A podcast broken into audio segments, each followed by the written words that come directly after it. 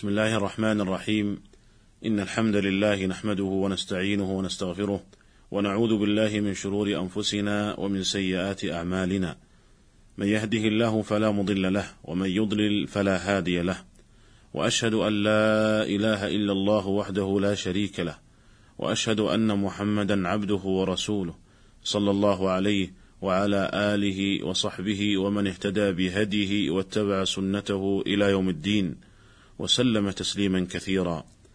أيها الإخوة المستمعون السلام عليكم ورحمة الله وبركاته. يتجدد بكم اللقاء في هذا البرنامج.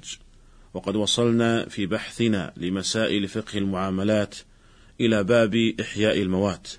فنذكر في هذه الحلقة أبرز المسائل المتعلقة بهذا الباب.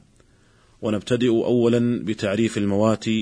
فنقول الموات مشتق من الموت وهي الأرض الدارسة التي لا مالك لها تسمى مواتا وميتة وموتانا ويعرف الفقهاء الموات بأنه الأرض المنفكة عن الاختصاصات وملك معصوم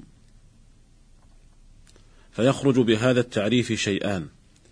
الأول ما جرى عليه ملك معصوم من مسلم وكافر.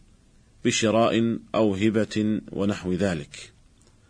الثاني ما تعلقت به مصلحة ملك المعصوم، ما تعلقت به مصلحة ملك المعصوم كالطرق ومسايل المياه، أو تعلقت به مصلحة العامر من البلد كالبقاع المهيئة لصلاة العيدين والمراعي والمحتطبات ونحو ذلك، فكل ذلك لا يملك بالإحياء.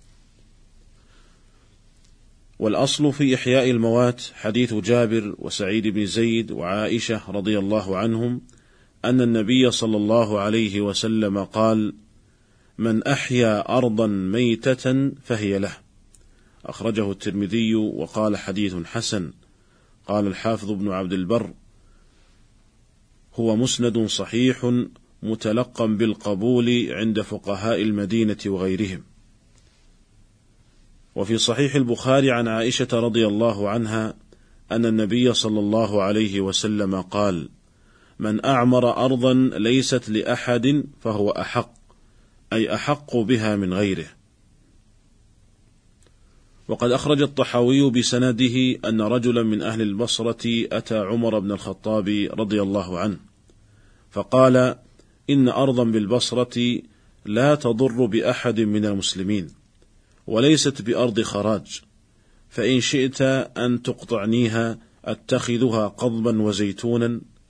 فكتب عمر إلى أبي موسى إن كانت كذلك فأقطعها إياه. ويحصل إحياء الموات بأمور. الأول إذا أحاطه بحائط منيع مما جرت, مما جرت العادة به لقول النبي صلى الله عليه وسلم من أحاط حائطا على أرض فهي له. وهذا الحديث أخرجه أبو داود في سننه من طريق الحسن البصري عن سمرة بن جندب وقد عنعنه الحسن. وهذه علة قادحة فيه إذ أنه مدلس رحمه الله. ولكن الحديث قد روي من طريق أخرى عن جابر رضي الله عنه فيكون شاهدا لحديث سمرة ويرتقي الحديث بمجموع طرقه إلى درجة الحسن.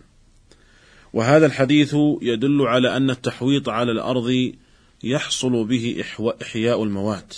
هذا الحديث يدل على أن التحويط على الأرض يحصل به إحياء الموات ويستحق به ملكها. والمقدار المعتبر في هذا ما يسمى حائطا في اللغة.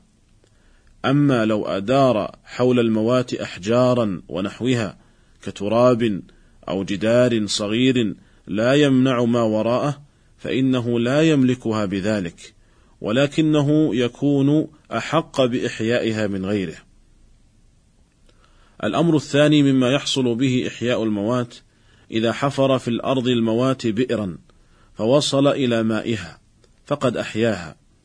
أما إن حفر البئر ولم يصل إلى الماء لم يملكها بذلك، وإنما يكون أحق بإحيائها من غيره لأنه قد شرع في إحيائها. ويحصل الإحياء كذلك بإيصال الماء إلى الأرض الموات بأي طريق.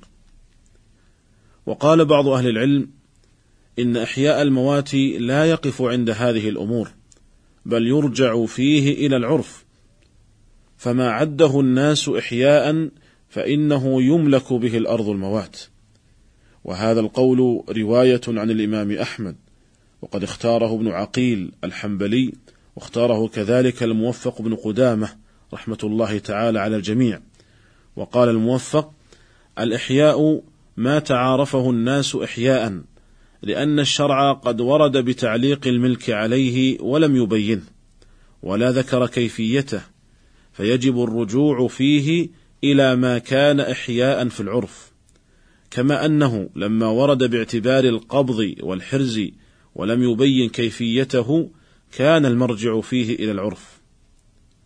ولأن النبي صلى الله عليه وسلم لا يعلق الحكم على ما ليس إلى معرفته طريق. فلما لم يبينه أي لم يبين كيفية الإحياء تعين العرف طريقا إلى معرفته. ثم قال رحمه الله إذا ثبت هذا فإن الأرض تحيا دارا للسكنى وحظيرة ومزرعة فإحياء كل واحد من ذلك بما تتهيأ به للانتفاع الذي أريدت له. فأما الدار فبأن يبني حيطانها بما جرت بما جرت العادة به ويسقفها، وأما الحظيرة فإحياؤها بحائط جرت به العادة لمثلها، وليس من شرطها التسقيف، وليس من شرطها التسقيف لأن العادة لم تجر به. وإن أرادها للزراعة فبأن يهيئها لإمكان الزرع فيها. انتهى كلامه رحمه الله. أيها الإخوة المستمعون وفي الوقت الحاضر وضعت تعليمات من ولاة الأمر بشأن إحياء الموات. قصد منها تنظيم هذا الأمر لئلا تقع الفوضى ولئلا يتعدى بعض الناس على مرافق المسلمين ويحصل الإضرار بمصالحهم بدعوى إحياء الموات. فينبغي التقيد فينبغي التقيد بتلك التعليمات. وقد نص الفقهاء على أن لإمام المسلمين له إقطاع الأرض الموات لمن يحييها لأن النبي صلى الله عليه وسلم أقطع بلال بن الحارث العقيق وأقطع وائل بن حجر أرضا بحضر موت وأقطع أبو بكر وعمر وعثمان جمعا من الصحابة رضي الله تعالى عن الجميع. ولكن لا يملكه بمجرد الإقطاع حتى يحييه بل يكون أحق به من غيره فإن أحياه ملكه وإن عجز عن إحيائه فللإمام استرجاعه وإقطاعه لغيره ممن يقدر على إحيائه لأن عمر بن الخطاب رضي الله عنه استرجع الإقطاعات من الذين عجزوا عن إحيائها وروي عنه أنه قال من عطل أرضا ثلاث سنين لم يعمرها فجاء غيره فعمرها فهي له. أيها الإخوة المستمعون هذه هي أبرز مسائل باب إحياء الموات نكتفي بهذا القدر في هذه الحلقة وأسأل الله عز وجل أن يوفقنا لصالح القول والعمل وأن يرزقنا الفقه في دينه وصلى الله وسلم على نبينا محمد وعلى آله وصحبه أجمعين والسلام عليكم ورحمة الله وبركاته.